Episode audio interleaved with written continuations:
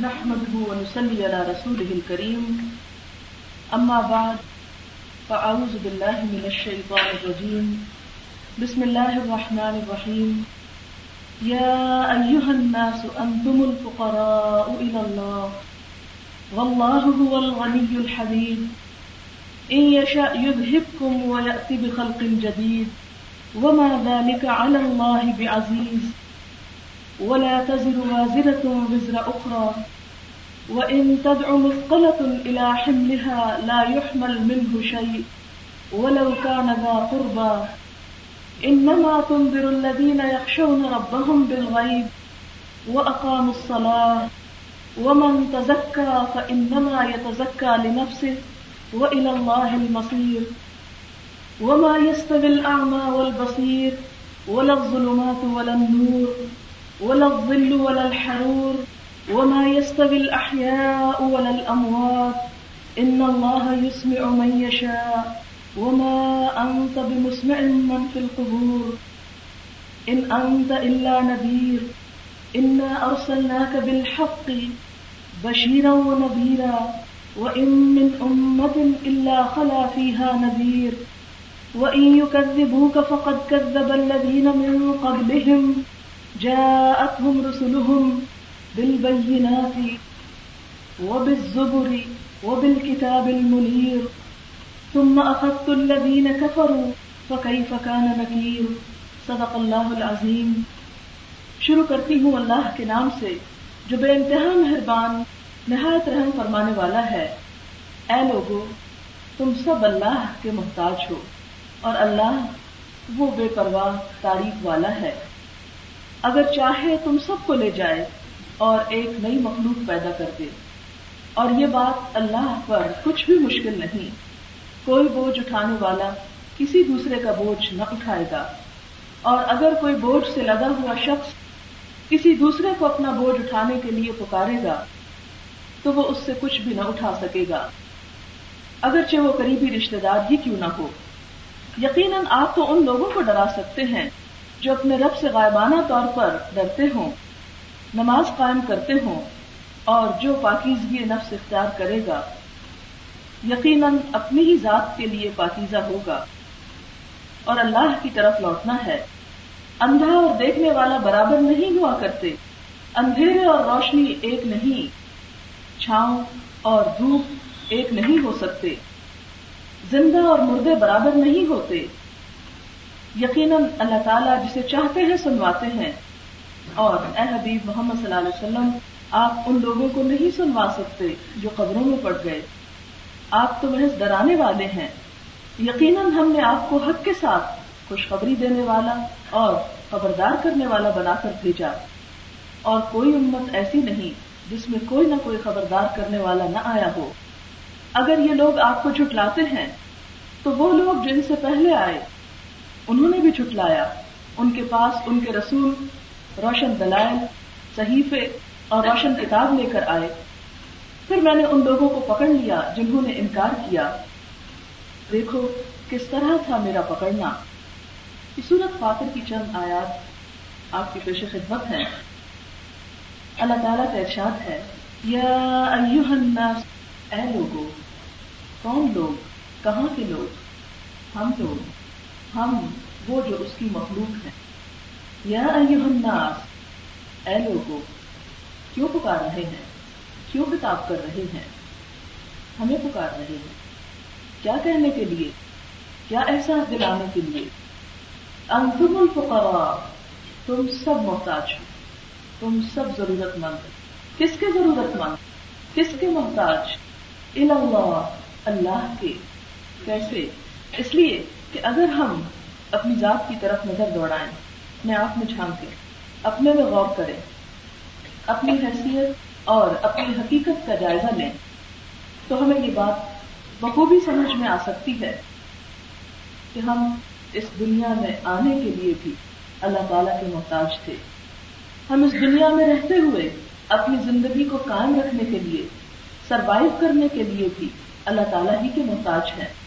اور جب ہماری یہاں سے واپسی ہوگی تو ہمارا سارے کا سارا معاملہ اللہ تعالیٰ ہی کے سپرد ہوگا۔ جہاں سے ہم آئے، وہیں پر ہم کو لوٹ کر جانا ہے۔ لہذا مخلوق ہونے کی حیثیت سے، زمین پر اللہ تعالیٰ کا نائب ہونے کی حیثیت سے، اللہ تعالیٰ کا خلیفہ ہونے کی حیثیت سے، ہم میں سے کوئی شخص بھی اس کی ہستی سے، اس کی ذات سے بے نیاز ہو نہیں سکتا۔ اس سے جدا ہو نہیں سکتا۔ اس سے منہ موڑ نہیں سکتا۔ اس سے دور ہو نہیں سکتا۔ اس لیے کہ اس سے دور ہونا، اس سے منہ موڑنا، اس کے قریب نہ آنا۔ اس سے اس کو تو کچھ بھی فرق نہیں پڑتا۔ لیکن ہمارا ہی نقصان ہے۔ اس لیے فرمایا، واللہ الغنی الحمید۔ اللہ تعالیٰ وہ تو بے پرواہ ہے۔ اس کو ہماری ضرورت نہیں۔ وہ بے نیاز ہے، الحمید، خود سے خود تعریف والا ہے۔ اسے ہماری تعریف کی بھی ضرورت نہیں۔ اسے ہماری عبادت کی بھی ضرورت نہیں۔ کیوں؟ اس لیے کہ کائنات کے اندر جتنی بھی چیزیں ہیں، وہ سب اس کی حمد و ثنا میں لگی ہوئی ہیں۔ وہ خود فرماتا ہے وہ ان من شعی ان اللہ یوسب بحمدی بولا کلّا تک کہوں نہ تصویر کوئی بھی چیز ایسی نہیں زمین میں ہو یا آسمانوں میں، مگر وہ اس کی ہم کے ساتھ اس کی تصویر کر رہی ہے۔ تو گویا کیا کچھ شامل ہے؟ وہ تمام چیزیں شامل ہیں جنہیں ہم دیکھتے ہیں، اور وہ بھی شامل ہیں جو ہم کو نظر نہیں آتی۔ وہ سب اللہ تعالیٰ فرماتے ہیں کہ وہ اس کی حمد و ثنا کر رہی ہیں۔ یہ چیزیں ہیں کتنی؟ ان کا کوئی اندازہ کیسے لگا سکتا ہے؟ چھوٹی سی مثال آپ کو دیتی ہوں کہ یہ وسیع آسمان جو ہمیں اپنے چاروں طرف نظر آتا ہے۔ ہم کہیں بھی بیٹھے ہوں، جہاں تھوڑا سا بھی باہر جھانکنے کا موقع ہو، تو ہر طرف آپ کو مشرق اور مغرب، شمال اور جنوب میں اپنے دائیں اور بائیں ہر طرف آسمان بکھرا ہوا نظر آتا ہے، پھیلا ہوا وسطوں والا۔ اس کی وسطیں کتنی ہیں؟ شاید آپ کو اس کا کچھ اندازہ ہو ہی۔ لیکن صرف یاد دہانی کے لیے اتنا بتا دینا چاہتی ہوں کہ اس کائنات کے اندر اور یہ بھی صرف انسانوں کی ڈسکوری ہے، اصل علم تو اللہ تعالیٰ ہی کے پاس ہے، کیونکہ اللہ تعالیٰ خود فرماتے ہیں اولا بما شاء۔ یہ لوگ اس کے علم میں سے کچھ احاطہ نہیں کر سکتے، اس کا گھیراؤ نہیں کر سکتے، اس کو نہیں جان سکتے، مگر اتنا جتنا وہ خود چاہتا ہے۔ تو انسانوں کے موجودہ علم، موجودہ انکشافات، اس لیے کہ یہ سلسلہ ابھی رکا نہیں، ابھی چل رہا ہے۔ ابھی تک کی معلومات کے مطابق اس کائنات کے اندر ایک ملین سے زائد گیلیکسیز ہیں۔ گیلیکسی جس کو آپ کہکشاں کہتے ہیں، ایک نہیں، دو نہیں، ایک ملین گیلیکسیز اور ایک گیلیکسی کتنی بڑی ہوتی ہے؟ اس میں ایک ٹریلین ستارے ہوتے ہیں، ایک گیلیکسی کے اندر۔ ایک ٹریلین اس ٹریلین کو پھر آپ ملین سے ضرب دیتے ہیں۔ تو آپ اندازہ کر سکتے ہیں کہ اس کی بنائے ہوئے صرف ان ستاروں، سیاروں میں سے کتنی بڑی مخلوق ہے۔ اور اس میں آپ دیکھیں کہ اگر روشنی کی رفتار سے کوئی سفر کرنا شروع کر دے تو زندگی ختم ہو جائے۔ لیکن وہ ایک کنارے سے دوسرے کنارے تک پہنچ ہی نہیں سکتا۔ اور پھر یہ بھی آج کا انسان خود کہہ رہا ہے کہ یہ اس کائنات کی وسطوں کا سلسلہ ختم نہیں ہوا۔ یہ ابھی تک وسیع تر ہوتا چلا جا رہا ہے۔ جیسا کہ قرآن پاک چودہ سو سال پہلے پکار پکار کر کہہ رہا ہے۔ اللہ تعالیٰ فرماتے ہیں سما بنئی دن اور آسمان ان کو ہم نے اپنے ہاتھ سے بنایا۔ وہ ان لمحوں سے اور یقیناً ہم وسط دینے والے ہیں۔ یعنی اس میں مزید وسط پیدا کرتے چلے جا رہے ہیں۔ تو یہ سب کچھ کس کا بنایا ہوا ہے۔ دنیا میں کوئی بھی چھوٹی سے چھوٹی چیز بغیر کسی بنانے والے کے نہیں بنا کرتی۔ اس وقت آپ کے سامنے یہ پانی کا ایک جگ نظر آ رہا ہے۔ اگر کوئی شخص یہ کہے کہ یہ جگ خود سے خود اتفاق سے ایک حادثے کے نتیجے میں بن گیا، تو آپ ایسا کہنے والے کی بات پر یقین نہیں کریں گے۔ اگر آپ سے کوئی یہ کہے کہ بہت سے ذرات جمع ہو کر اس مائک کی شکل میں ڈھل گئے اور پھر اتفاق سے اس میں آواز بھی پیدا ہو گئی۔ تو آپ اس بات کو تسلیم نہیں کریں گے۔ جس کرسی پر آپ بیٹھے ہیں، اگر کوئی آپ سے یہ کہے کہ یہ خود سے خود بن گئی، تو یہ بات ماننے کی نہیں۔ کوئی بھی چیز خود نہیں بنا سکتی اگر کوئی چھوٹی سے چھوٹی چیز بھی خود نہیں بنتی، تو پھر اتنی بڑی کائنات یہ بھلا کیسے خود بن سکتی ہے؟ یہ بھی خود نہیں بنی۔ اس کا بنانے والا بھی کوئی موجود ہے اور وہ کون ہے؟ وہ رب کائنات، رب الجلال میرا اور آپ کا رب ہے، جس سے میں اور آپ بے نیاز ہو ہی نہیں سکتے۔ اور آپ دیکھیں کہ دنیا میں جن انسانوں سے ہماری چھوٹی موٹی ضروریات وابستہ ہوتی ہیں، مثلاً آپ دیکھیں ایک چھوٹا سا دودھ پیتا بچہ ہوتا ہے، ابھی اس کو کچھ ہوش نہیں، وہ بھی کچھ بھی نہیں پہچانتا۔ لیکن ماں کا محتاج ہوتا ہے۔ ماں ذرا ادھر ادھر ہوتی ہے تو وہ رونے لگ جاتا ہے۔ وہ اپنی ضرورت کا احساس دلاتا ہے۔ اسی طرح انسان انسانوں کے بعدوں کا کسی نہ کسی حوالے سے ضرورت مند ہوتے ہیں۔ اس لیے کہ اللہ تعالیٰ نے یہ دنیا بنائی ہی اسی طرح ہے کہ سب ایک دوسرے کی ضرورت ہے۔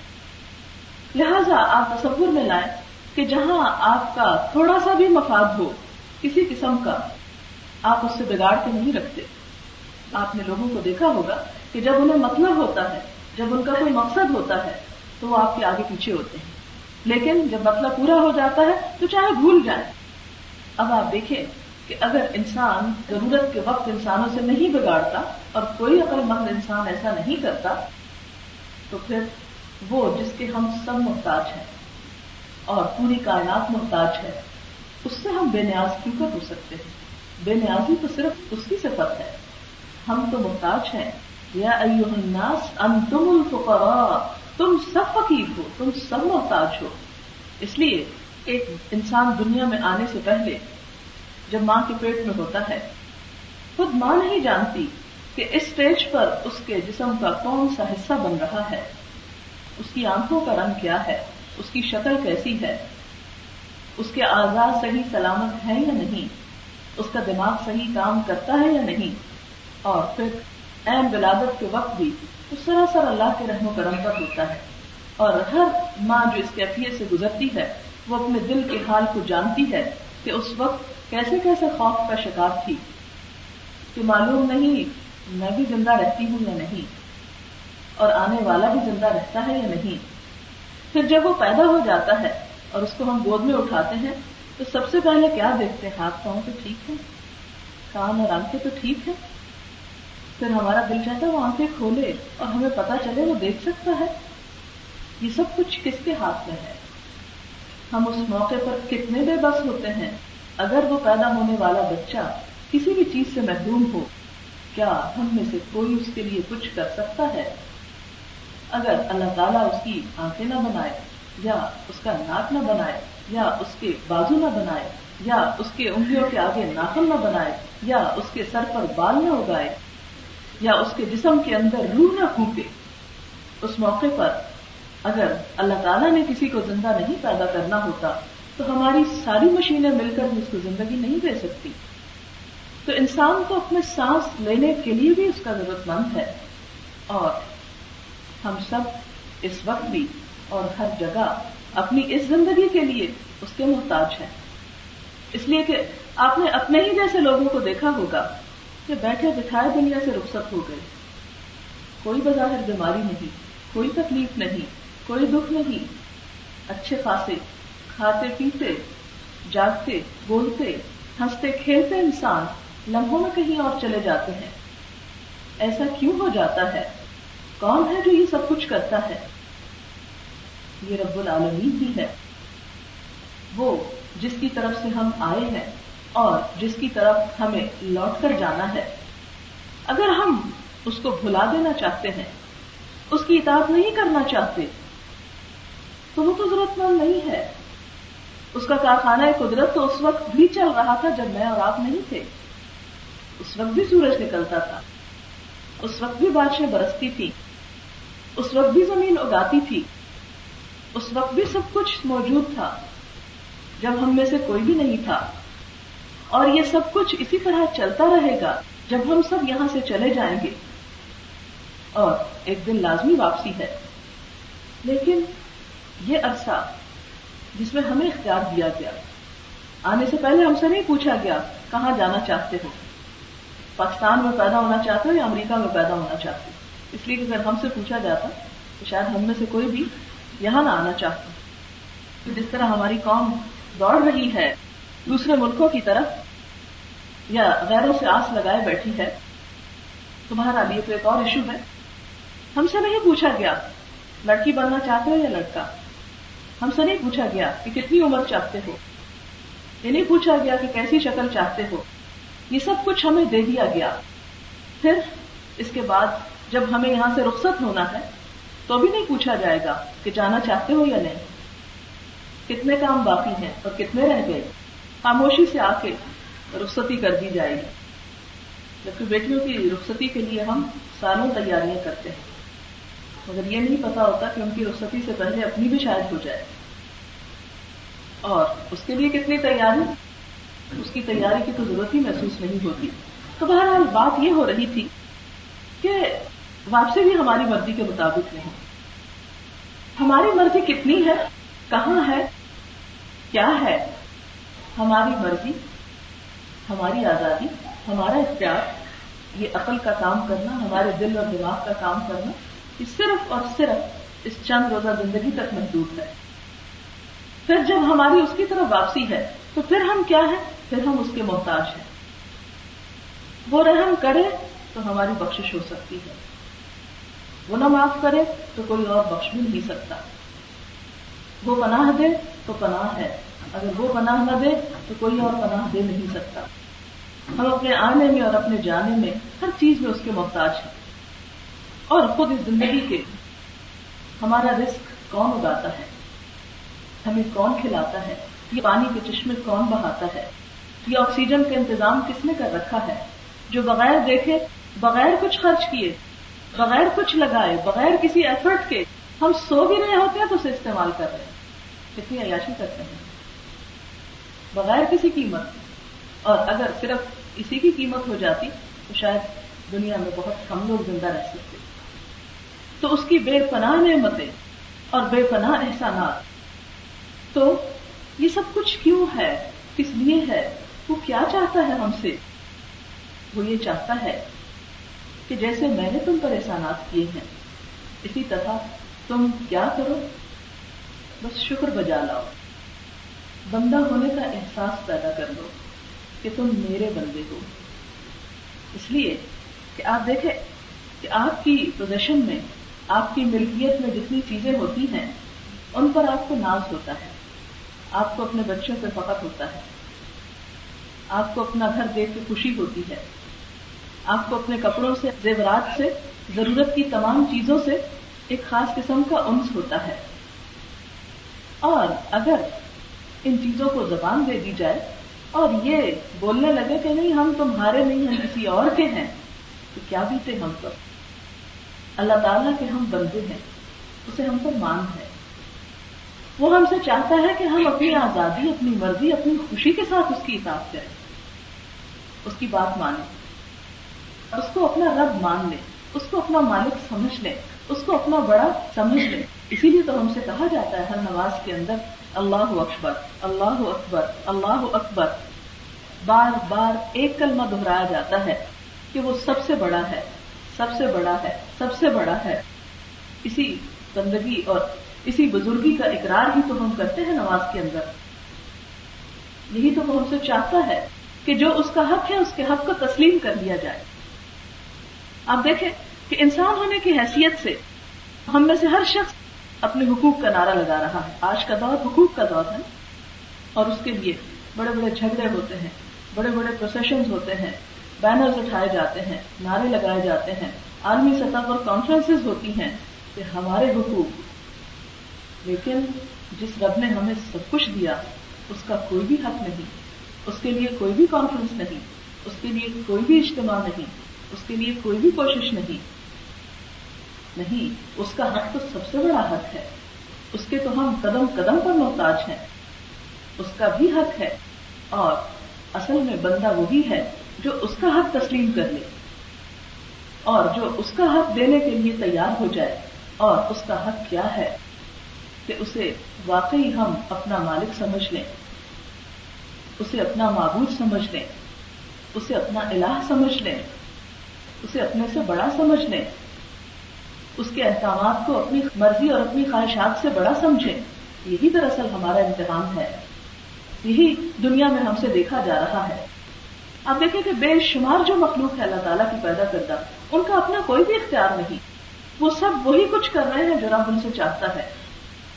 ایک ایک چیز ہم دو سنا کر رہی ہے، لیکن انسان کی ہم دو سنا اور ان میں بہت بڑا فرق ہے۔ اس لیے کہ انہیں تو آزادی دی نہیں گئی، ان سے تو پوچھا نہیں گیا۔ انہیں تو ایک کام دے دیا گیا اور وہ کر رہے ہیں، جسے قرآن پاک میں آتا ہے، کلن فی فلک یس ہر ایک اپنے چکر میں گھوم رہا ہے۔ ہر ایک اپنے مدار کے گرد تیر رہا ہے۔ لیکن انسان جب شعور کے ساتھ، اپنی عقل کے ساتھ، اپنے ارادے کے ساتھ، اپنی نیت کے ساتھ، اپنے جذبات کے ساتھ، اپنی خوشی کے ساتھ، اپنی پوری یکسوئی کے ساتھ، اپنے یہ اختیارات رکھتے ہوئے کہ وہ رب کی طرف نہ بھی جائے، جب وہ رب کی طرف پلٹتا ہے۔ اس کے پلٹنے پر رب کو جو خوشی ہوتی ہے، وہ باقی پھر ساری کائنات کی تصویر پر نہیں ہوتی۔ اس لیے کہ انہیں تو اور کچھ کرنا نہیں تصویر کے سوا۔ جیسے اللہ تعالیٰ فرماتے ہیں کہ من شاہ افل یا امن وہ من شاہ افل یا جس کا دل چاہے مانے اور جس کا دل چاہے انکار کرے۔ اصل خوشی کی بات تو یہ ہے کہ انکار کرنے کی چوائس اور آزادی موجود ہے۔ اور پھر انسان اپنے رب کی طرف رجوع کر لے، پھر انسان اپنا سب کچھ اس کے حوالے کر دے۔ اسی کا نام تو دراصل اسلام ہے۔ اور اللہ تعالیٰ کی عظمت کا احساس اور اس کی محبت اور اس کو بڑا سمجھ لینا، یہی تو دراصل بندگی ہے۔ یہی تو دراصل عبادت ہے کہ ہاں رب، میں مانتا ہوں کہ تو نے مجھے عقل دی، لیکن یہ عقل چھوٹی ہے۔ تیرا حکم بڑا ہے میرے لیے اور میں اسی میں اپنی خیر اسی میں اپنی بھلائی، اسی میں اپنی فلاح اور اسی میں اپنی بہتری سمجھتا ہوں۔ اور اسی چیز کا ان آیات میں ذکر کیا گیا۔ اور پھر فرمایا کہ اے لوگوں اگر تم نہیں کرو گے تو تم اللہ تعالیٰ کی کمزوری نہیں ہو۔ کہ اسے کوئی مجبوری ہے کہ پھر بھی تمہیں جینے دے رہا ہے۔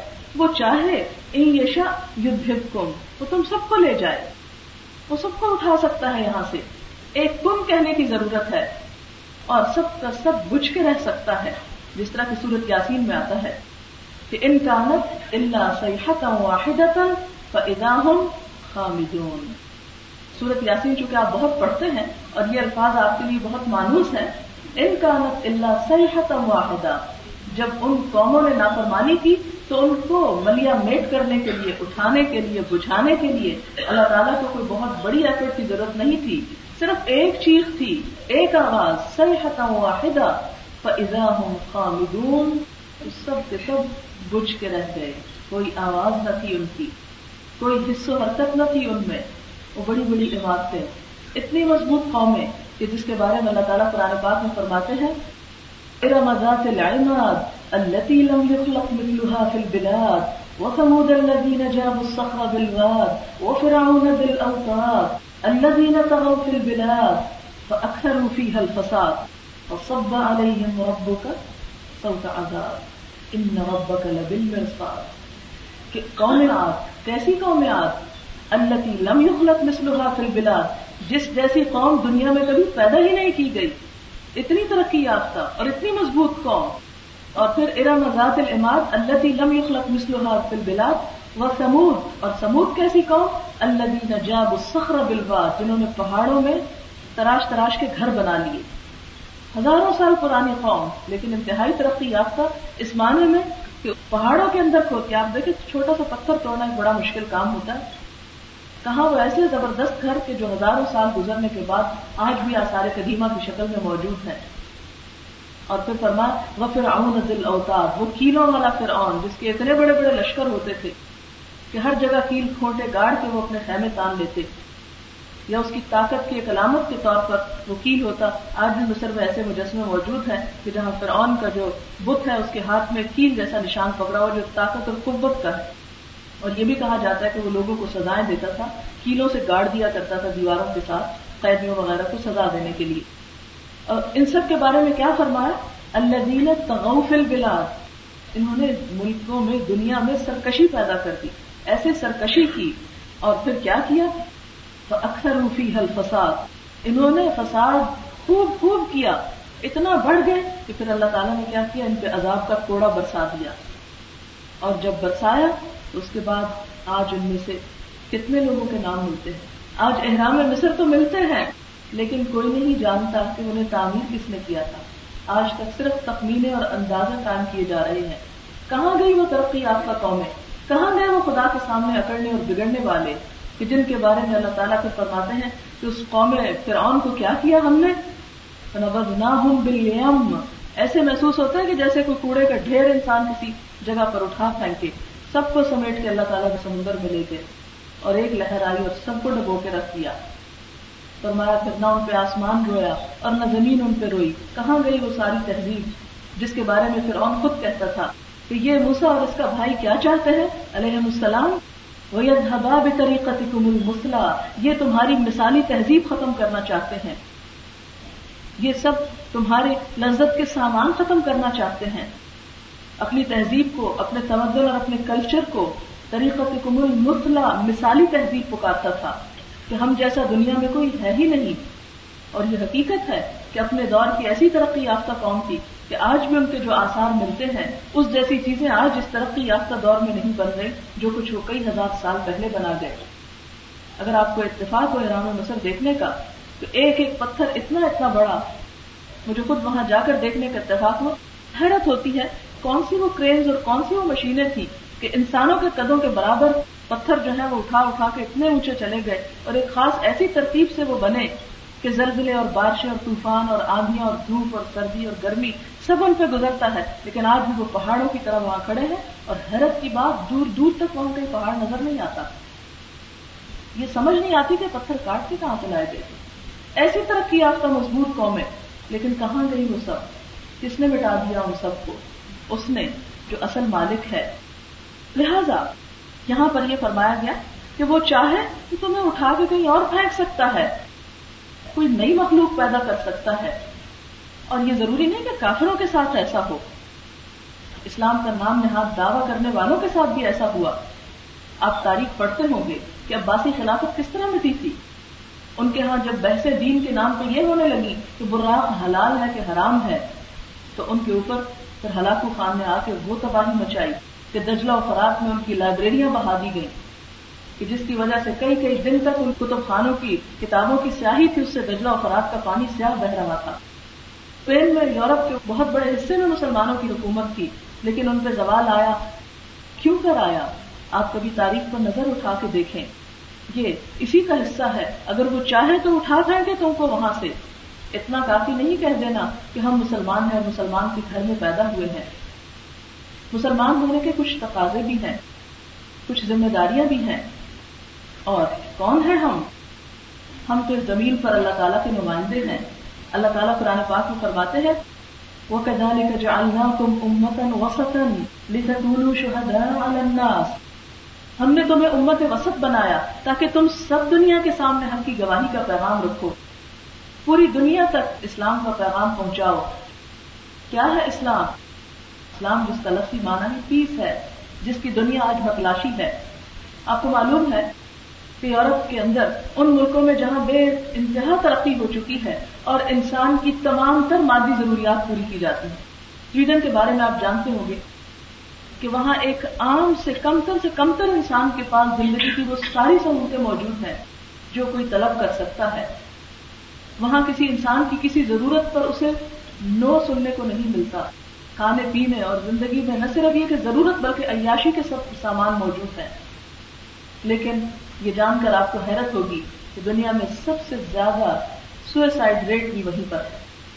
کہ سب کچھ ہوتے ہوئے انسان اپنے آپ کو خود اپنے ہاتھوں سے ہلاک کر رہا ہے۔ پچھلے ہی دنوں میں ایک امریکی ڈیلیگیشن آیا ہوا تھا، اس میں ایک کنورٹ مسلم تھی۔ تو ایٹین ایئرس کی تھی تو میں نے اس سے پوچھا کہ تم کیوں مسلمان ہوئی؟ اور کیا تمہارے پیرنٹس کو اعتراض نہیں ہوا؟ کہنے لگی کہ میرے پیرنٹس کو بالکل اعتراض نہیں ہوا اور انہوں نے کر کیا کہ میں مسلمان ہو گئی ہوں، کیونکہ اس وقت وہاں کی یوتھ جو کچھ کر رہی ہے، اس کے مقابلے میں، اس فتنے اور اس مصیبت کے مقابلے میں یہ بہت کمتر درجے کی چیز ہے۔ مادی ترقی سے کوئی انکار نہیں ہے۔ یہ دنیا اللہ تعالیٰ نے انسانوں کے لیے پیدا کی ہے۔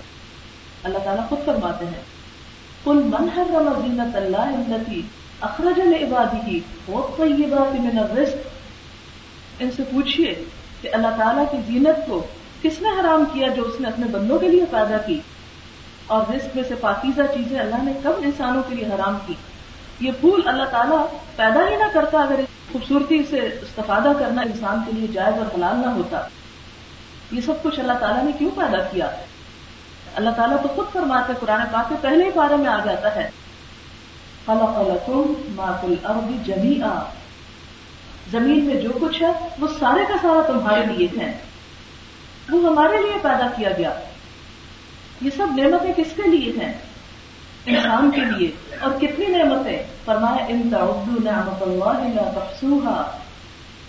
اتنی نعمتیں کہ اگر تم انہیں گننا چاہو تو گن نہ سکو۔ یہ سب کچھ اس لیے نہیں پیدا کیا کہ ہم ان سب کو چھوڑ کر جنگلوں کی طرف نکل جائیں اور ہم دنیا سے کنارہ کش ہو جائیں۔ ہم سے مطالبہ صرف اتنا ہے کہ دیکھو، انہیں استعمال کرو، یہ تمہاری ہیں، لیکن جائز طریقے سے۔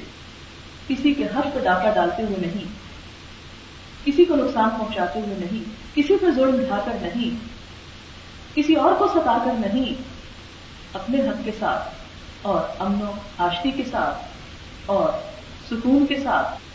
لیکن ہم نے دین کا مطلب بھی بدل ڈالا۔ ہم نے دین کا وقوم یہ لیا کہ ساری نعمتیں اور سب کچھ اللہ نے جو پیدا کیا انسانوں کے لیے، وہ سب کچھ بین کر دیا جائے۔ وہ بین نہیں کیا گیا۔ دین اس کے سوا کچھ نہیں کہ جو زندگی کو سنوارنے کا موقع فراہم کرتا ہے۔ یہ دین کس لیے آیا ہے؟ انسان کو انسان بنانے کے لیے۔ اس لیے کہ انسان دو چیزوں سے مل کے بنتا ہے۔ ایک اس کا جسم ہے اور ایک اس کی روح ہے۔ جب روح نکل جاتی ہے تو یہ جسم کسی کام کا نہیں رہتا۔ جسم کی غذا زمین سے آتی ہے۔ جسم مٹی سے بنا غذا زمین سے آتی ہے۔ اور دوسری چیز روح ہے۔ یہ روح اللہ تعالیٰ کا امر ہے۔ قرآن پاک میں آتا ہے یس اللہ کا امر روح لوگ آپ سے روح کے بارے میں پوچھتے ہیں۔ تو روح من امر ربی، انہیں کہہ دیجیے کہ روح میرے رب کا امر ہے۔ تو رب کا امر، یہ روح اس کی غذا روحانی ہے۔ اللہ تعالیٰ کی طرف سے آئی ہے، وہی کے ذریعے سے آئی ہے۔ جب تک ان دونوں چیزوں میں بیلنس نہیں ہوتا، انسان دنیا میں خوش نہیں رہ سکتا۔ اگر صرف مادی ترقی سے انسان کو خوشیاں مل سکتی، تو پھر ان ملکوں میں کوئی غم اور کوئی دکھ اور کوئی جرم ہونا نہیں چاہیے، جہاں ہر چیز انسان کو میسر ہے۔ لیکن آپ دیکھیں کہ تھرڈ ورلڈ کہ جہاں پر انسانی ضروریات اتنی کم ہے کہ بہت سے انسان جانوروں کی سطح پر زندگی بسر کرتے ہیں۔ اگر آپ کو معلوم کرنا ہو کہ کسی وقت بنگلہ دیش کی غربت کا حال کسی میگزین کسی رسالے میں پڑھ لیں کہ وہاں ہزاروں انسان ایسے گھروں میں رہتے ہیں، ایسی جھونپڑیوں میں رہتے ہیں، ایسی جگہوں پہ رہتے ہیں کہ جو شاید جانوروں کے رہنے کے لیے بھی مناسب نہ ہو اور بہت سی نوجوان لڑکیوں کے جسم پر اتنا لباس بھی نہیں کہ جس سے وہ اپنا سطر بھی ڈھانپ سکے اس حد تک غربت پہنچی ہوئی ہے۔ اور اتنی غربت کہ اپنی جان سروائو کرنے کے لیے اپنے ہی جسم کے آزاد گردے تک بیچ ڈالتے ہیں۔ یہ جو سری لنکا اور انڈیا اور ان علاقوں میں یہ گردے بہت سستے ملتے ہیں اور یہ سب انسانی آزاد فراوان ہیں یہ کہاں سے آتے ہیں؟ یہ وہی غربت اور دکھ کے مارے ہوئے لوگ ہیں کہ صرف کھانے کے لیے، زندہ رہنے کے لیے اپنے جسم کو بیچ ڈالنے تک وہ مجبور ہو گئے ہیں۔ تو یہ سب کچھ کیوں ہے؟ یہ اس لیے ہے کہ کچھ لوگوں نے ان تمام ریسورسز پہ قبضہ کر لیا۔ کہ جو اصل میں ان لوگوں کا حق تھا، وہ سب چھین کر اپنی طرف لے گئے۔ اور وہاں بیٹھ کر وہ دنیا پر حکمرانی کر رہے ہیں۔ ان کے ملکوں میں زائد غلہ اور اجناس جو ہوتی ہے اور زائد غذا جو ہوتی ہے، جلا ڈالی جاتی ہے، سمندروں میں پھینک دی جاتی ہے۔ لیکن یہاں نہیں بھیجی جاتی۔ کہ اگر یہ لوگ کھانے پینے لگ گئے اور ان لوگوں کے اندر بھی کچھ بولنے کا سلیقہ آ گیا، تو پھر ہماری یہ سپر پاور قائم نہیں رہے گی۔ کبھی وہ دنیا کا نقشہ اگر آپ دیکھیں تو آپ خوب اندازہ کر سکتے ہیں کہ اس وقت ریسورسز کے اعتبار سے دنیا میں آپ یوں سمجھے کہ وسائل اور چیزیں اللہ تعالیٰ نے پیدا کی ہیں، ان میں سے پچاس فیصد سے زیادہ حصہ جو ہے یعنی بلکہ آپ یوں سمجھے کہ تین حصے جو ہیں ان تمام چیزوں کے، ان پر وہ ترقی یافتہ ممالک قابض ہیں۔ اور باقی جو ہیں، چند بچی کچی چیزیں، اس میں ہم جیسے ممالک آ جاتے ہیں۔ یہ ظلم اور یہ جگہ اور یہ سب کچھ کیوں ہے؟ کس لیے ہے، کیا یہ انسانی ہمدردی ہے؟ کیا یہ انسانوں سے محبت کا نام ہے؟ نہیں، ہرگز نہیں۔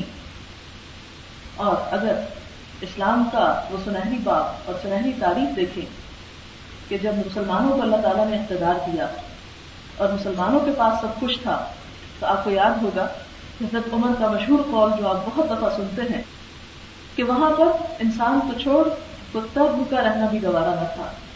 یہ ہے مسلمانوں کا اصل عدل۔ اور اسی عدل کو قائم کرنے کے لیے لتکون شہداء۔ گواہ بن جاؤ کس کے عدل کے، انصاف کے۔ یہ اسلام کس کے لیے آیا ہے؟ جو انسان کی انڈیویجل لائف میں، انفرادی زندگی میں بھی انصاف، اپنے ذات کے ساتھ، اپنے گھر والوں کے ساتھ، اپنے کلیگز کے ساتھ اپنے معاشرے کے ساتھ، اپنے شہر والوں، اپنے ملک والوں اور پھر پوری انسانیت کے لیے خیر خواہی کا پیغام بن کر۔ پھر اس کے بعد یہاں پر فرمایا کہ لوگوں دیکھو، ایک دن ایسا آنے والا ہے جب سب کو اپنے اپنے اعمال کی خود جواب دہی کرنی ہے۔ وہ لاتا واضح تم بزرا اخرا کوئی بوجھ اٹھانے والا کسی دوسرے کا بوجھ نہیں اٹھائے گا۔ کوئی کسی کے کام نہیں آئے گا۔ وہ ان تد و مستلف اگر کوئی بوجھ سے لدا ہوا پکارے گا الحم لہا بوجھ اٹھوانے کے لیے، لا يحمل منه شيء، کچھ بھی اٹھا نہ سکے گا کوئی، اس سے اٹھایا ہی نہ جا سکے گا۔ ولو كان ذا قربا اگرچہ کوئی قریبی رشتہ دار ہی کیوں نہ ہو، اور قریبی رشتہ داروں کا جہاں تک معاملہ ہے۔ ان میں کون کون شامل ہیں؟ والدین، اولاد، بہن، بھائی، بیوی، شوہر اللہ تعالیٰ فرماتے ہیں، یوم یفر المرء من اخیہ و امه و ابیہ و صاحبته و بنیہ لکل امرئ منهم یومئذ شأن یغنیہ۔ جس دن انسان فرار حاصل کرے گا، بھاگے گا، کس سے؟ اپنے بھائی سے، اپنی ماں سے، اپنے باپ سے، اپنے بیٹے سے، اپنی بیوی سے۔ لکل امرئ منهم یومئذ شأن۔ ہر شخص پر اس دن ایسی حالت آ پڑے گی، یغنی ہی جو اسے دوسروں سے بے نیاز کر دے گی، اسے دوسروں سے بے پرواہ کر دے گی، تو کوئی کسی کے کام نہ آئے گا۔ اللہ تعالیٰ کا عدل و انصاف بہت بے لاگ ہے۔ یہ دراصل کیا احساس دلایا گیا کہ تمہیں دنیا میں اپنے حصے کا کام کرنا ہے، اپنی ذمہ داری ادا کرنا ہے۔ اللہ تعالیٰ کی اطاعت اور بندوں کی خدمت کی جو ذمہ داری ہر انڈیویجل پر قائم ہوتی ہے، اس کو اسے پورا کرنا ہے۔ اگر وہ پورا نہیں کرتا، تو گویا اپنے اوپر ایک بوجھ لاد رہا ہے وہ ذمہ داریوں کا۔ ذمہ داری آپ یوں سمجھے یہی دراصل بوجھ ہے۔ اور ادا کر کر کے اس بوجھ کو ہلکا کرنا ہے۔ اور اگر ادا نہ کیا ان ذمہ داریوں کو، جو انسان کے اللہ تعالیٰ کے ساتھ یا بندوں کے ساتھ ہیں، تو قیامت کے دن یہی لگا ہوا بوجھ بن جائیں گی۔ پھر اس کے بعد فرمایا کہ آپ تو انہیں لوگوں کو ڈرا سکتے ہیں۔ جو اپنے رب سے غائبانہ طور پر ڈرتے ہوں اور نماز قائم کرتے ہوں، گویا نماز جو ہے، یہ ایک پہچان ہے، ایک بندہ مسلمان کی۔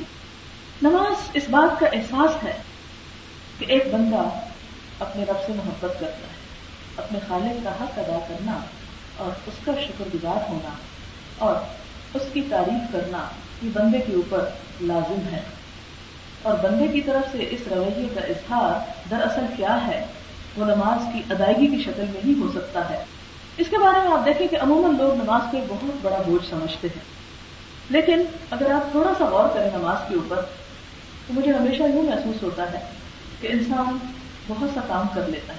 مثلاً ظہر کی نماز، سارا دن آپ کام کرتے ہیں۔ کبھی گھر کی صفائی ہو رہی، کبھی کھانا پکانا ہو رہا، کبھی کپڑے دھو جا رہے ہیں۔ کبھی اور بہت سے ڈھیروں کام ہو رہے ہیں، کبھی بہت سے لوگ جو جاب کرتے ہیں، وہ گھروں سے باہر ٹریول کر کے جا رہے ہیں، کام کرتے ہیں، پھر ٹریول کر کے واپس آ رہے ہیں۔ پھر گھر پہنچتے ہیں، تو کبھی والدین کوئی مطالبہ کر رہے ہیں، کبھی بچے کچھ مانگ رہے ہیں، کبھی ٹیلی فون آ رہے ہیں، کبھی کوئی دروازے پہ نوک کر رہا ہے، کبھی کوئی کچھ۔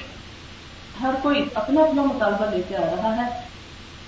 اپنا اپنا کام چاہتا ہے آپ سے، اور اللہ تعالیٰ آپ پر ستر نو سے بڑھ کر پیار کرنے والے ہیں۔ وہ کہتے ہیں، سب کو چھوڑ دو میرے بندے اور میرے پاس آ جاؤ۔ اور میں تمہیں سکون عطا کروں۔ مجھے تو یوں محسوس ہوتا ہے جیسے ایک بچہ دن بھر کھیل کے اپنا ہاتھ منہ گندا کر لیتا ہے تو ماں کہتی ہے اب ہاتھ منہ دھو لو صاف ہو جاؤ اور پھر کھانا کھا لو۔ بالکل اسی طرح اللہ تعالیٰ بھی ہمیں کہتے ہیں، چلو سب کچھ چھوڑ دو، ہاتھ منہ دھو لو، صاف ستھرے ہو جاؤ ریلیکس ہو جاؤ۔ آؤ اس کونے میں میرے سے باتیں کرو، میں تمہیں سکون عطا کروں۔ آؤ مجھ سے کچھ دعائیں مانگو، آؤ اپنی قدرت میں اضافہ کرو۔ اور پھر ہم کیا کرتے ہیں؟ پھر ہم کھڑے ہو جاتے اللہ تعالیٰ کہتے کسی سے نہ بات کرو۔ سب کو چھوڑ دو۔ سب اپنے اپنے مطالبے لیے کھڑے ہیں۔ آؤ، میں تمہیں سکون عطا کروں۔ آؤ، ساری تھکاوٹ اتار دوں تمہاری۔ پھر انسان کھڑا ہوتا ہے۔ اس بات کا اظہار کرتا ہے اللہ اکبر۔ اور پھر کچھ اس کی حمد و سنا کرتا ہے۔ نماز کس چیز کا نام ہے؟ سلام پریئر، دعا۔ پریئر اس کا ترجمہ کیوں کیا؟ اس لیے کہ دعائیں تو مانگتے ہیں۔ ہم سب محتاج ہیں۔ جیسے فرمایا، انتم الفقراء۔ پھر ہماری محتاجی کون دور کرتا ہے؟ وہی رب دور کرتا ہے۔ لہذا وہ کیا کرتا ہے؟ آؤ، تھک گئے، آؤ، مجھ سے مانگو، میں تمہیں عطا کروں۔ اور پھر ہم اس سے مانگتے ہیں۔ اور کچھ حصہ حضور صلی اللہ علیہ وسلم پر درود پڑھتے ہیں۔ انہیں کی وجہ سے تو یہ سب کچھ ہمیں نصیب ہوا۔ لہذا ان پر دروشری پڑھتے ہیں۔ پھر اپنے لیے دعائیں مانگتے ہیں۔ اولاد کے لیے مانگتے ہیں، اپنے سارے مسلمانوں کے لیے مانگتے ہیں، پھر سلام پھیرتے ہیں اور اللہ کے دربار سے واپس دنیا کی طرف لوٹتے ہیں۔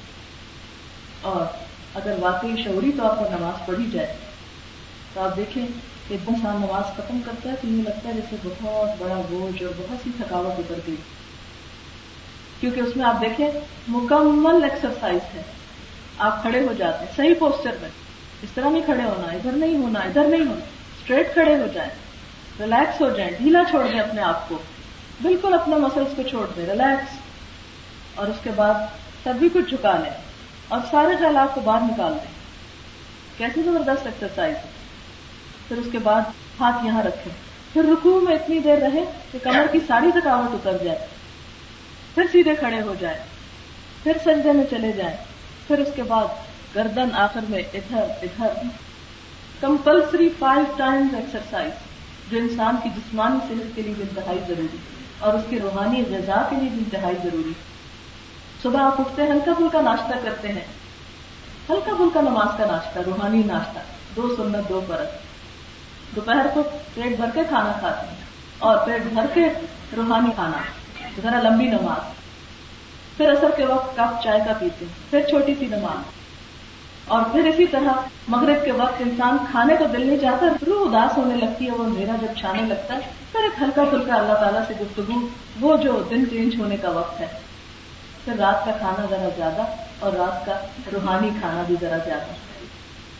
تو یوں ایک نماز انسان کو دنیا کے ساتھ ساتھ، جسمانی ضروریات کے ساتھ ساتھ، اس کی روحانی ضروریات کو بھی پوری کرتی چلی جاتی۔ اور آپ دیکھیں، عموماً ہارٹ اٹیکس مردوں میں زیادہ ہوتے ہیں۔ اور اس کی خاص وجہ یہ بھی ہوتی ہے کہ واک کم کرتے ہیں۔ اگر پانچ وقت مرد مسجد میں نماز پڑھیں، کیونکہ ان کے لیے گھر میں پڑھیں گے تو ایک گنا مسجد پڑھیں گے ستائیس گنا زیادہ۔ کیسا زبردست انعام رکھا؟ آپ دیکھیں کہ عموماً گھر سے نکلتے ہوئے مسجد تک پانچ منٹ واک کرتا ہے انسان جانے۔ پانچ آنے۔ اگر گاڑی پر بھی جائے تو عموماً یہ ہوتا ہے کہ گاڑی جہاں پارک کی وہاں سے چلتے چلتے مسلح تک پہنچتے، پھر واپس لوٹتے۔ اگر پانچ دفعہ انسان مسجد جاتا ہے at least fifty minutes walk ہو جاتی اور پتہ بھی نہیں چلتا۔ لیکن ہم کتنے نا شکرے ہیں۔ ہم سویرے چاہے سات بجے اٹھے ایک گھنٹہ واک کرنے کے لیے وقت نکال سکتے ہیں۔ لیکن اگر کہا جائے نماز تو ہم کہتے ہیں وقت ہی نہیں، وقت نہیں ملتا۔ یہ ہم کسی کے ساتھ بھی جاتی نہیں کرتے، ہم تو اپنی ساتھ جاتی کرتے اپنے اوپر ظلم اٹھا رہے ہیں، اپنی روح کو کچل رہے ہیں۔ جبکہ اللہ تعالیٰ نے وہ سارا آؤٹ لیٹ رکھ دیا کہ آپ سارے غم میرے سامنے رکھو۔ رو لو کبھی کبھی، ٹھنڈے ہو جاؤ۔ اس لیے کہ جب انسان لوگوں کے سامنے روتا تو لوگ بیدار ہونے لگتے۔ انسان انسانوں سے مانگتا ہے تو لوگ منہ پھینکنے لگتے۔ لیکن جب انسان اللہ تعالیٰ سے مانگتا ہے تو وہ اس کو دیتا بھی ہے۔ اور اگر نہیں مانگتا تو وہ ناراض ہوتا ہے کہ میرے بندے مانگا کیوں نہیں مجھ جیسے ایک حدیث میں آتا ہے نا کہ من لم یس اللہ یغضب علیہ، جو اللہ سے مانگتا نہیں، اللہ سے ناراض ہوتا لہذا وہ ہم سے ستر نو سے بڑھ کر پیار کرنے والا لیکن افسوس کہ ہم نے اسی کا حق ادا نہیں کیا۔ اسی کو بھولے رہے۔ اسی سے منہ موڑتے ہیں۔ وہ سب کچھ دیتا ہے۔ شکر کا کلمہ نہیں نکلتا۔ وہ ایک چیز لے لیتا ہے۔ وہ بھی چھوڑ دیتے ہیں جو ٹوٹا پھوٹا کر رہے میں نے تو بڑی نمازیں پڑھی۔ میری تو مرضی کے نمبر ہی نہیں آئے۔ لہٰذا ساری نمازیں چھوٹ گئی بڑے وظیفے کیے۔ اس نے کوئی نہیں کہا تھا وظیفے کرو۔ خود ہی اپنے اوپر لاد لیے خود کر لی اور خود ہی جب بات پوری نہیں تو اس سے ناراض ہو گئے۔ یعنی اللہ تعالیٰ نے تو کیا سکھایا ہے؟ بس تعین ہو صبر مشکل پڑ گئی؟ کوئی بات نہیں۔ اس لیے کہ کبھی کبھی بیماریوں کو دور کرنے کے لیے انجیکشن بھی لگانا پڑتا ہے۔ اس کی سوئی بھی چپتی ہے۔ اور اگر بیماری زیادہ بڑھ جائے تو آپریشن بھی کرنا پڑتا ہے۔ اور آپریشن کیے بغیر بہت سی بیماریاں دور نہیں ہوتی۔ ہم بھی جب ہمارے حالات اچھے ہوتے ہیں تو ہم اللہ تعالیٰ کی طرف ذرا ٹھنڈے ٹھنڈے ہی جاتے ہیں۔ لیکن اگر کبھی تکلیف آ جائے، کوئی دنیا سے عزیز چلا جائے کوئی مال میں، کوئی اولاد میں کوئی پریشانی آ جائے تو پھر کیا ہوتا ہے؟ پھر اس کی طرف تیزی سے پلٹتے ہیں۔ یہ چھوٹی چھوٹی جو آزمائشیں آتی ہیں، یہ بھی دراصل وہ کیا چاہتا ہے؟ کسی طرح لوٹ آئے میرا بندہ۔ جیسے کہ ایک روایت میں بھی آتا ہے کہ کچھ آ جاتے ہیں اور کچھ لائے جاتے ہیں۔ کچھ خود چلے آتے ہیں شوق میں اور کچھ کو پکڑ کے لانا پڑتا ہے۔ تو یہ جو تکلیفیں چھوٹی موٹی آتی ہیں، یہ بھی اللہ تعالیٰ ایسے پکڑ کے لے آتے ہیں، اب تو آ جاؤ۔ اب تو مانگو گے نا، اب تو جھکو گے۔ جس میں تمہارا اپنا ہی فائدہ۔ لہٰذا وہ میں کیا سکھاتا صبر کے ساتھ اور نماز کے ساتھ اس کے آگے جھکو، اس سے مدد مانگو۔ اور بغیر اس سے کہ کوئی مشکل آئے، وہ ہم سے پانچوں نمازوں میں کیا منگواتا ہے؟ صرف کچھ سے ہم مانگ، صرف تیری مدد چاہیے ہم۔ اور کیوں نہ صرف اسی کی چاہیے؟ اس لیے کہ وہی تو سب کچھ دینے کا قابل ہے۔ سب کون ہے انتم ملک کرا سب فقیر۔ کوئی بادشاہ ہو یا فقیر ہو، کوئی محل میں رہتا ہو یا جھونپڑی میں رہتا ہو۔ کہیں بھی کوئی ہو، ہر کوئی محتاج قصہ بڑا تھا، کہیں مجھے اچھا لگا، آپ بھی سن لیجیے شاید آپ کو پہلے ہی معلوم ہو۔ ایک شخص تھا، اسے کچھ ضرورت تھی۔ تو کسی خلیفہ یا بادشاہ کے پیچھے اس کو تلاش کر رہا تھا لوگوں نے بتایا کہ وہ اس وقت طواف کر رہا ہے تو وہیں پہنچ جاؤ، وہاں مل جائے گا تمہیں۔ وہ شخص اسے ڈھونڈتے ڈھونڈتے جب بادشاہ کو وہاں جا کے دیکھتا ہے، تو دیکھتا ہے کہ بادشاہ دار قطار رو کے اللہ سے مانگتا تو وہیں اس کے قدم رک جاتا ہے کہ اگر یہ اللہ سے مانگ رہا ہے تو میں اس سے کیوں مانگنے آیا مجھے بھی اس سے مانگنا چاہیے۔ مجھے بھی وہ دینے والا یہ بھی اس کا محتاج ہے۔ لہذا جب سب محتاج ہیں تو بندوں کی غلامی کو کیا کھائے پھر اس کے آگے کیوں نہ ہاتھ پھیلائے جو خود فرماتا ہے وہ ان ان اللہ ان خزاں اور کوئی چیز ایسی نہیں جس کے خزانے نہ ہو ہمارے پاس۔ اندہ مفاتی الغیب لا يعلمها الا هو۔ اسی کے پاس غیب کے خزانوں کی کنجیاں ہیں، جن کو اس کے سوا کوئی جانتا ہی نہیں۔ بندوں کو تو چابی بھی نہیں پتا کہ ہے کہاں تو وہ دیں گے کہاں سے نکال۔ اور وہ سب کچھ اس کے ہاتھ میں اور جب ارادہ کرتا ہے کسی چیز کے کہ ہو جا، تو کیا کہتے کون بس ہو جا یقون ہو جاتی۔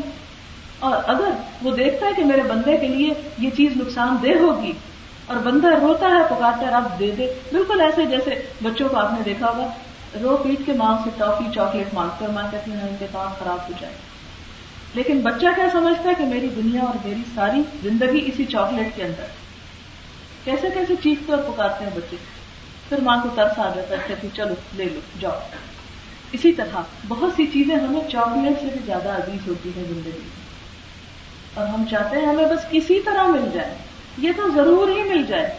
لیکن اللہ تعالیٰ سمجھتے ہیں کہ اگر دے دی بندے کو تو اس سے یہ نقصان اٹھائے۔ اس کی آخرت بگڑ جائے گی۔ یہ وہاں نہ خسارا پا جائے۔ لہذا وہ روک لیتے ہیں۔ اور ہم کہتے ہیں، اللہ تعالیٰ ہماری تو کچھ سنتا ہے۔ ہمیں تو وہ کچھ دینا ہی نہیں چاہتا۔ جیسے بچے بھی ماں باپ سے ناراض ہو جاتے ہیں، کہتے ہیں، ہمارے ساتھ تو ماں باپ بہت ہی زیادتی کرتے فلاں کو تو یہ بھی دے دیا، یہ بھی دے دیا، ہمیں کچھ نہیں دیا۔ ہم بھی اسی طرح اللہ تعالیٰ آپ نے فلاں کو اتنا دے دیا، فلاں کو یہ دے دیا، یہ سب اس کی حکمت وہ جانتا ہے کہ کس کو کتنا، کہاں کیا دینا چاہیے۔ اور اللہ مالک الملک ساری بادشاہت کا مالک۔ دیتا بھی وہی ہے، لیتا بھی وہی ہے۔ تو اتل ملک کا منتشا وہ تنز اور ملک کا من منتشا وہ تو عز منتشا وہ تو دل منتشا بی ادیکل خرید ان کا کل ان قدیر تو وہ رب جس کے ہم بندے، جو سب سے بڑا بادشاہ ہے۔ پھر کیا اللہ تعالیٰ فرماتے ہیں؟ کہ نماز قائم کرتے ہیں اور پھر ساتھ ہی فرما دی وہ من تزکا، جس نے اپنے آپ کو پاک کیا انما یا تزکا لینا اپنی ہی خاطر کیا۔ اللہ تعالیٰ کو کوئی فائدہ نہیں نمازوں کا، نہ سجدوں کا، نہ پاکیزگی کا، نہ ہاتھ منہ دھونے کا اور نہ روح کو پاک صاف کرنے کا۔ جو یہ کام کرے گا، جو یہ کوشش اور محنت کرے گا، خود اپنی ذات کو فائدہ پہنچائے گا۔ اور پھر آپ دیکھیں کہ دنیا میں جتنی بھی چیزیں ہیں نا، سب گندی ہو جاتی آپ ہر روز گھر کی صفائی کرتے ہیں، دو دن نہ کریں، کیا ہوتا ایسے ویرانی سی نظر آنے لگتی بیٹھے ہو آپ، کہیں بھی آپ کی نظر پڑ جائے تو آج اس کونے کی ڈسٹنگ نہیں ہوئی، کیسی وحشت ہونے لگتی اپنے آپ سے گن آنے لگتی کہ کیا ہوا، یہ کیوں رہ گیا مجھ سے؟ اسی طرح جیسے مادی چیزوں پہ ڈسٹ پڑتی ہے، روح پہ بھی پڑتی دل پہ بھی پڑتی ان سب کو بھی پاک صاف کرنے کی ضرورت ہوتی پھر آپ دیکھیں کہ جو عام معمولی ڈسٹ ہوتی ہے نا روزمرہ کی، وہ تو چھوٹی موٹی جھاڑ پھوٹ سے صاف ہو جاتی ہے۔ کچھ داغ ایسے ہوتے ہیں جو پانی سے دھل کے صاف ہو جاتے ہیں۔ کچھ کو صابن لگانا پڑتا ہے۔ کچھ صابن سے بھی نہیں جاتے، ان کو کیمیکل لگانے پڑتے اور اسی طرح ہم جب غلط کام کرتے ہیں، تو ہمارے منہ پر بھی، ہمارے دل پر بھی داغ پڑتے چلے جاتے ہیں۔ کچھ گرد کی طرح ہوتے ہیں، پھر وہ ہم نماز پڑھتے ہیں، فوراً بھول جاتے ہیں۔ کچھ ایسے ہوتے ہیں کہ جن کو پانی چاہیے، پھر ہمیں آنسو بہانے پڑتے پھر وہ جاتے ہیں۔ کچھ ایسے ہیں کہ کیمیکل چاہیے اور کچھ ایسے ہیں کہ جن کو اور بھی زیادہ سخت ہاتھ چاہیے دھونے کے لہٰذا انسان کو پھر کچھ صدقہ کرا، کچھ مزید توبہ صفا کچھ روزہ، کچھ نماز، کچھ اور کام بھی کرنے پڑتے ہیں۔ پھر بعض چیزیں ایسی ہوتی ہیں صاف جو آپ خود ہی گھر بیٹھے کر لیتے ہیں اور کچھ ایسی ہوتی ہیں کہ دوسروں کے فاصلے جانے پڑتے ہیں۔ کچھ کام ایسے ہوتے ہیں جو ہم تنہائی میں کر لیتے ہیں، اکیلے میں نماز پڑھ سکتے ہیں، لیکن پھر کبھی کبھی کچھ بیماریاں ایسی ہوتی ہیں کہ ہاسپٹل میں بھی ایڈمٹ ہونا پڑتا ہے۔ لہٰذا کچھ چیزیں ایسی ہیں جو آپ اکیلے بھی کر لیں گے۔ کچھ کاموں کے لیے آپ کو دوسروں کی مدد بھی چاہیے۔ جب انسان جسمانی بیمار ہوتا ہے تو ڈاکٹر کے پاس جائے جب روحانی بیماریاں آ جاتی ہیں تو پھر نیک لوگوں کی سہولت چاہیے۔ اللہ والوں کے پاس بیٹھنے کی ضرورت ہوتی ہے۔ ان کی سے اختیار کرنے کی ضرورت ہوتی پھر مل جل کے اللہ کا ذکر کرنے کی ضرورت ہوتی پھر اس کی کتاب کو پڑھنے، سمجھنے کی ضرورت ہوتی اور اللہ تعالیٰ کے کچھ فرشتے ایسے ہیں کہ گلیوں بازاروں میں گھومتے پھرتے ہیں اور ایسے لوگوں کی تلاش میں رہتے ہیں جو اللہ تعالیٰ کا ذکر کر رہے ہیں۔ پھر جب وہ دیکھتے ہیں کسی مجلس کو کہ لوگ کر رہے ہیں، اکٹھے بیٹھ کے اس کو یاد دینی ایک دوسرے کی مدد کر رہے ہیں، پھر وہ سب کو بلانے لگتے ہیں۔ پھر سارے جمع ہو جاتے آسمان تک پھیل جاتے حتیٰ کہ آسمان کے فرشتے امڑ کر انہیں دیکھنے لگتے ہیں کہ یہ ہو کیا رہا ہے۔ کہاں یہ سب جمع ہو گئے؟ تو پتہ چلتا ہے کہ وہ اللہ کو یاد کر رہی اس کا دین سیکھ سکھا رہے تھے اور پھر جب وہ سب مجلس ختم ہوتی ہے، فرشتے اللہ تعالیٰ کے پاس وہ لے کے پہنچتے ہیں۔ اللہ تعالیٰ پوچھتے ہیں، میرے بندے کیا کر رہے ہیں؟ حالانکہ وہ خود خوب جانتے ہیں، فرشتے سے بتاتے ہیں۔ اور پھر اللہ تعالیٰ کہتے ہیں، تم گواہ رہنا میں نے ان کو معاف کر دیا۔ میں نے انہیں بخش دیا۔ میں نے انہیں دھو ڈالا میں نے ان کو صاف کر دیا۔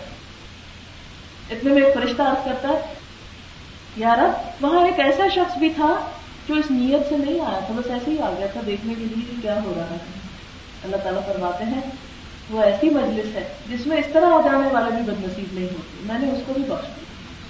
وہ بھی ساتھ ہی شامل کہ جن کے ساتھ بیٹھ جانے والا، جن کے پاس سے گزرنے والا بھی خوشبو کے جھونکے سے محروم نہیں رہتا۔ لہذا، جہاں ہم تنہائی میں اس کی عبادت کرتے ہیں، اس کو یاد کرتے ہیں، وہاں کبھی کبھی مجلسوں میں بیٹھ کر بھی اس کا ذکر کرنا چاہتے جیسے ایک صحابی نے کسی دوسرے سے کہا، وہ ایک لمحے کے لیے ایمان لے آئے۔ تو وہ کچھ خفا ہو گیا کہ میں تو بے ایمان نظر آتا ہوں۔ کہ کیسے آؤ ایمان لے آئے۔ تو وہ حضور صلی اللہ علیہ وسلم کے پاس شکایت لے کے پہنچ گئی کہ یہ بڑی عجیب بات کیا ہے تو آپ مسکرا دیا آپ نے فرمایا ہاں یہ چاہتا ہے کہ آؤ مل بیٹھ کے اللہ کی باتیں اس لیے کہ جس کی آپ بات نہیں کرتے، جس کو آپ یاد نہیں کرتے، وہ آہستہ آہستہ ذہن سے نکلنے لگتا ہے۔ آپ دیکھیں کہ جن لوگوں سے آپ روز ملتے ہیں، ان سے محبت بڑھنے لگتی ہے۔ اور آپ کو اپنی اولاد سے کتنی محبت ہوتی ہے، لیکن جب امریکہ پڑھنے چلی جاتی تو کچھ عرصے کے بعد ذہن سے محب ہونے لگتی اور وہ جو قریب ہوتے ہیں، وہ روزمرہ کے تعلق کی وجہ سے زیادہ پیارے رہتے ہیں۔ تو یہ ایک قدرتی بات ہے۔ یہ نہیں کہ ان کی محبت کم ہوتی، لیکن فرق پڑ جاتا ہے۔ آپ دیکھیں کہ آپ کے بہت سے بہن بھائی ہوں گے جو دوسرے شہروں، ملکوں میں رہتے ہوں گے، لیکن وہ ہمسائے جو آپ کے نیکسٹ ڈور رہتے ہیں، وہ کلیگ جن سے آپ روز ملتے ہیں ان کے خوشی غم میں آپ زیادہ شریک ہوتے ہیں برسبت ان کی خوشی غم میں تو یہ قدرتی طور پر فرق ہو جاتا ہے۔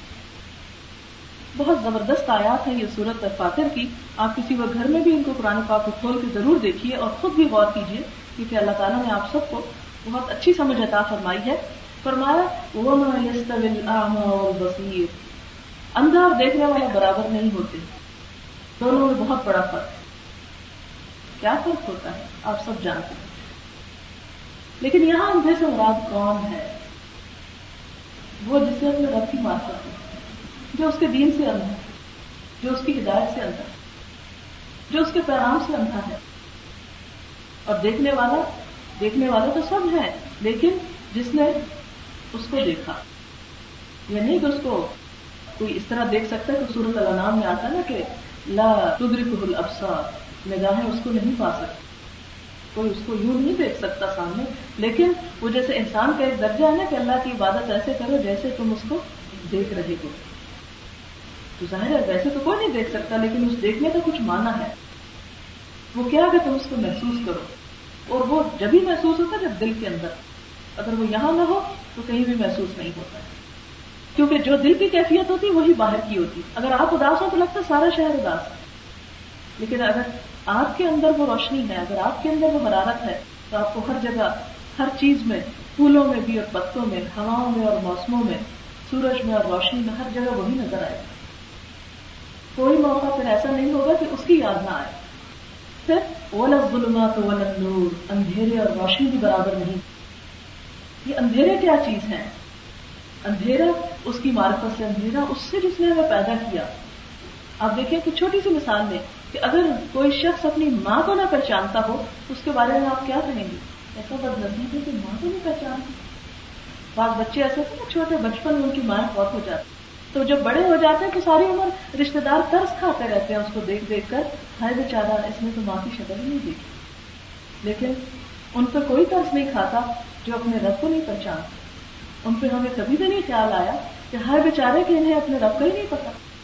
اپنے پیدا کرنے والے اور اپنے پالنے والے اور جس کا یہ کھاتے ہیں اور جس کے دیے ہوئے پہ یہ جی رہے ہیں، اسی کو نہیں پہچانتے۔ تو ان کے لیے بھی ہمدردی ہونی چاہیے، ان کے لیے بھی دل میں محبت ہونی چاہیے۔ اور ان کو بھی اس طرف لانے کی کوشش کرنی چاہیے۔ اور روشنی سے مراد کیا ہے؟ روشنی دراصل اللہ تعالیٰ نے اپنے آپ کو بھی نور کروایا جسے صورت النور میں آتا ہے۔ اللہ نور السماوات والارض۔ اصل نور کیا ہے؟ کہ سورج کی روشنی، یہ لائٹس کی روشنی مراد نہیں ہے۔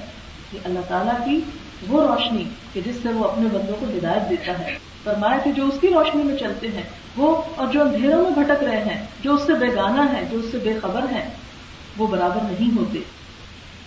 الحرور، ٹھنڈی چھاؤں اور دھوپ بھی برابر نہیں ہوتے۔ وما الاموات زندہ اور مردے بھی برابر نہیں ہوتے۔ حالانکہ دیکھنے میں کیا انسان ہے وہی ناک آنکھیں کان دل دماغ اس کے اندر موجود ہوتا ہے جب انسان کی نئی نئی روح نکلتی ہے۔ لیکن بہت بڑا ڈفرنس ہوتا ہے۔ لوگ اس کے سر پہ چیخ پکار کریں وہ کوئی جواب نہیں دے سکتا۔ وہ دیکھ نہیں سکتا، وہ سن نہیں سکتا کہ مقابلہ کیوں کیا جا رہا ہے؟ کون ہے زندہ؟ وہ جن کے دل زندہ ہے اور مردہ کون؟ جن کے دل نہ چکے لیکن دل کے ختم ہونے سے تو موت آتی ہے۔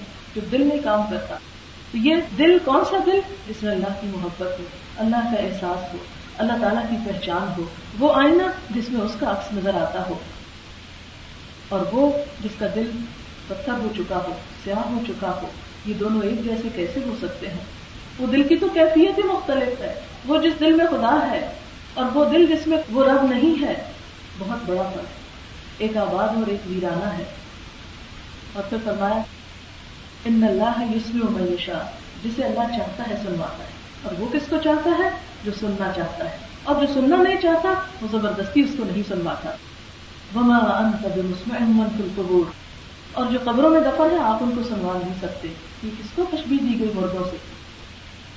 وہ لوگ جو اپنی ذات کے قول میں، اپنی خواہشات کے قول میں، شیطان کے فریب میں اور غفلتوں کے سایوں میں مدفون ہیں، دبے ہوئے ہیں۔ ان کو کوئی نہیں سنوا سکتا۔ جب تک کہ وہ ان کو ایک ایک کر کے اتارے نا اور اگر وہ خود اتارنے کے قابل نہیں، بہت اندر چلے گئے تو مدد کیجیے ان کی اور ان کے ایک ایک پردے کو ہٹائیے ان سے۔ اور ان کو وہ چیز دکھائیے جو آپ نے خود دیکھی۔ اور اگر آپ نے نہیں دیکھی، تو جائیے ان لوگوں کے پاس جو آپ کو دکھا سکے اور پھر فرمایا، اے حبیب محمد صلی اللہ علیہ وسلم، آپ کو خبردار کرنے والے ہیں۔ ہم نے آپ کو حق کے ساتھ خوشخبری دینے والا اور ڈرانے والا بنا کر بھیجا یہ ہے اصل میں دین کا اعتدال کا نقطۂ نظر کہ ایک طرف خوشخبری ہے تو دوسری طرف وارننگ بھی ہے۔ اور ایمان قائم ہی امید اور خوف کے درمیان ہے۔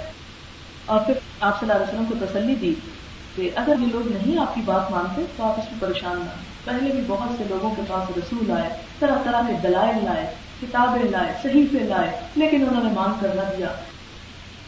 تو کیا ہوا اگر یہ لوگ نہیں مانتے؟ اس سے اللہ تعالیٰ نے ایک تبدیل کرنے والے انسان کو مایوسی سے بچایا کہ آپ کسی کو اچھی خیر کی بات بتائیں اور پھر اس کا معاملہ رب پہ چھوڑ دیں۔ اور پھر فرمایا سما اخست الزین خفر فقی فقان نقیر تو دیکھو، دنیا کے واقعات سے سبق لو کہ میں نے ان لوگوں کو پھر پکڑ لیا، انہیں باقی نہ چھوڑا کہ جنہوں نے رب سے منہ موڑا۔ دیکھو میری پکڑ کیسی سخت تھی۔ لہذا، اس سے پہلے کہ اللہ تعالیٰ ہمیں اس میں پکڑ لے اس سے پہلے کہ وہ ہم سے اپنا حق زبردستی مانگ لے، ہمارے لیے موقع ہے، وقت ہے، زندگی ہے چانس ہے، کہ ہم اپنے شوق سے اس کی طرف پلٹ آئیں اور اسی کے ساتھ ہی میں اپنی بات کا اختتام بھی کرنا چاہوں گی۔ دعا کر لیتے ہیں۔ سبحان اللہ والحمد للہ۔ ولا الہ الا اللہ واللہ اکبر۔ ولا حول ولا قوة الا باللہ العلی العظیم۔ اللهم صل على محمد۔ وعلى آل محمد كما صليت على إبراهيم وعلى آل إبراهيم إنك حميد مجيد. اللهم بارك على محمد وعلى آل محمد كما باركت على إبراهيم وعلى آل إبراهيم إنك حميد مجيد. ربنا آتنا في الدنيا حسنة وفي الآخرة حسنة وقنا عذاب النار. ربنا لا تزغ قلوبنا بعد إذ هديتنا وهب لنا من لدنك رحمة إنك أنت الوهاب. اللهم لا مانع لما أعطيت ولا معطي لما منعت ولا ينفع ذا الجد منك الجد. يا حي يا قيوم، برحمتك نستغيث. اللهم إنا نسألك من الخير كله، عاجله وآجله، ما علمنا منه وما لم نعلم. اللهم إنا نعوذ بك من شر كله عاجله وآجله. ما علمنا منه وما لم نعلم. لا إله إلا الله، أنت الحليم الكريم سبحان الله رب العرش العظيم.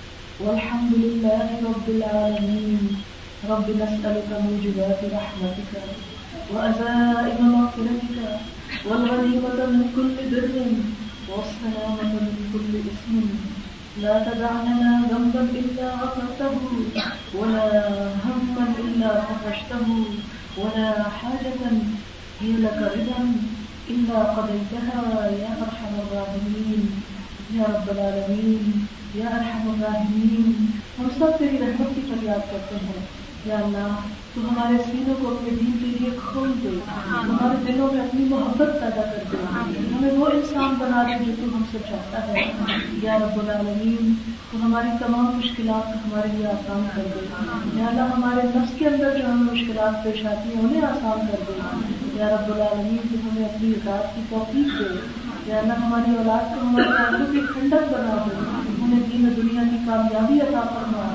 یا اللہ تو ہمارے والدین پر اپنی رحمت فرما یا اللہ تو ہمارے تمام عزیز رشتے داروں کی مشکلات آسان کر دے یا اللہ اس محفل میں جن لوگوں نے شرکت کیا ان کا آنا قبول فرما یا اللہ جنہوں نے اس کا اہتمام کیا، ان کے لیے اس کو سب کا جاریہ بنا۔ یا اللہ جو کچھ ہم نے سیکھا ہے، اس کو قبول فرما۔ ہمیں ادب کی توفیق دے، اگر ہم سے کوئی بات غلط ہو گئی ہو تو ہمارے علم کی اصلاح کر دے۔ ہمیں سیدھا راستہ دکھا، اپنی محبت عطا کر دے۔